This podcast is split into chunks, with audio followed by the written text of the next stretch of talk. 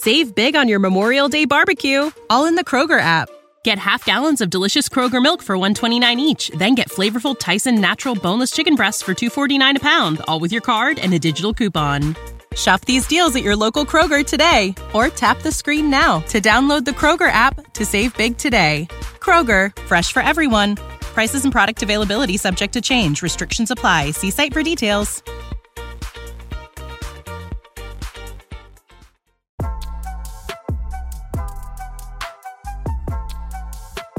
Good morning. It's January 19th, 2022. This is 5 minute daily devotionals with religionless Christianity. And this morning we're in the book of Luke, chapter 4, verse 4. And verse 4 reads And Jesus answered him, It is written, Man shall not live by bread alone. You know, Jesus stood on God's word as defense against Satan and his temptation to sin. He was God incarnate you know, Satan tells him to turn stones into bread. And why would he? You know, why would Satan say that unless Christ could? But why would Jesus say this to Satan? Why not just, no, I don't need it? Why give a spiritual lesson to a fallen angel? Because the lesson, of course, wasn't for Satan. It was for you. It was for me. You know, Jesus' entire life was a textbook to be read by us learned, and followed by us. Christ in his youth is an example to how your children should live. He was submissive to his parents. Christ is a young man growing into manhood, should have been an example to us and should be to our older children of how to grow into uh, grow in wisdom and maturity, spending time in church and with the word. You know, Christ said, "Did you not know that I must be in my Father's house?" Then, as a man, preparing and making preparations for the ministry that he would be called into.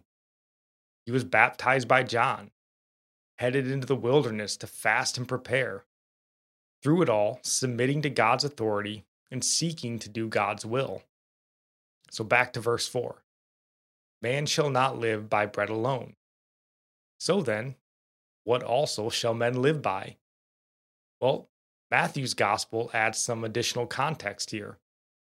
In Matthew 4 4, Christ's full answer includes, but by every word that comes from the mouth of God. You know, so many in this country, their bellies are full and their spirits are empty. You know, why has America gone so far off the rails? Yep, bellies are full and spirits are empty.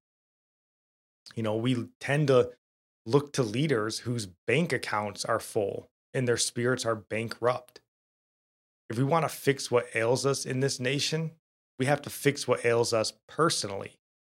And by and large, what ails us is we've stopped living according to Luke 4 4. We've stopped living our lives according to the textbook of Christ's life. That is not bread alone that man lives by. And our psalm today comes from Psalms 95, verse 6 and 7. O come, let us worship and bow down. Let us kneel before the Lord, our Maker, for he is our God, and we are people of his pasture, the sheep of his hand. And our proverb today comes from Proverbs 19, verse 27. Cease to hear instruction, my son, and you will stray from the words of knowledge. And I'll end praying for you, and our prayer comes from Psalms 145, May the Lord show you he is gracious and merciful, slow to anger and abounding in steadfast love. That the Lord is good to all, and his mercy is over all that he has made. May you know the Lord is near to all who call on him, to all who call on him in truth. That the Lord preserves all who love him. God bless.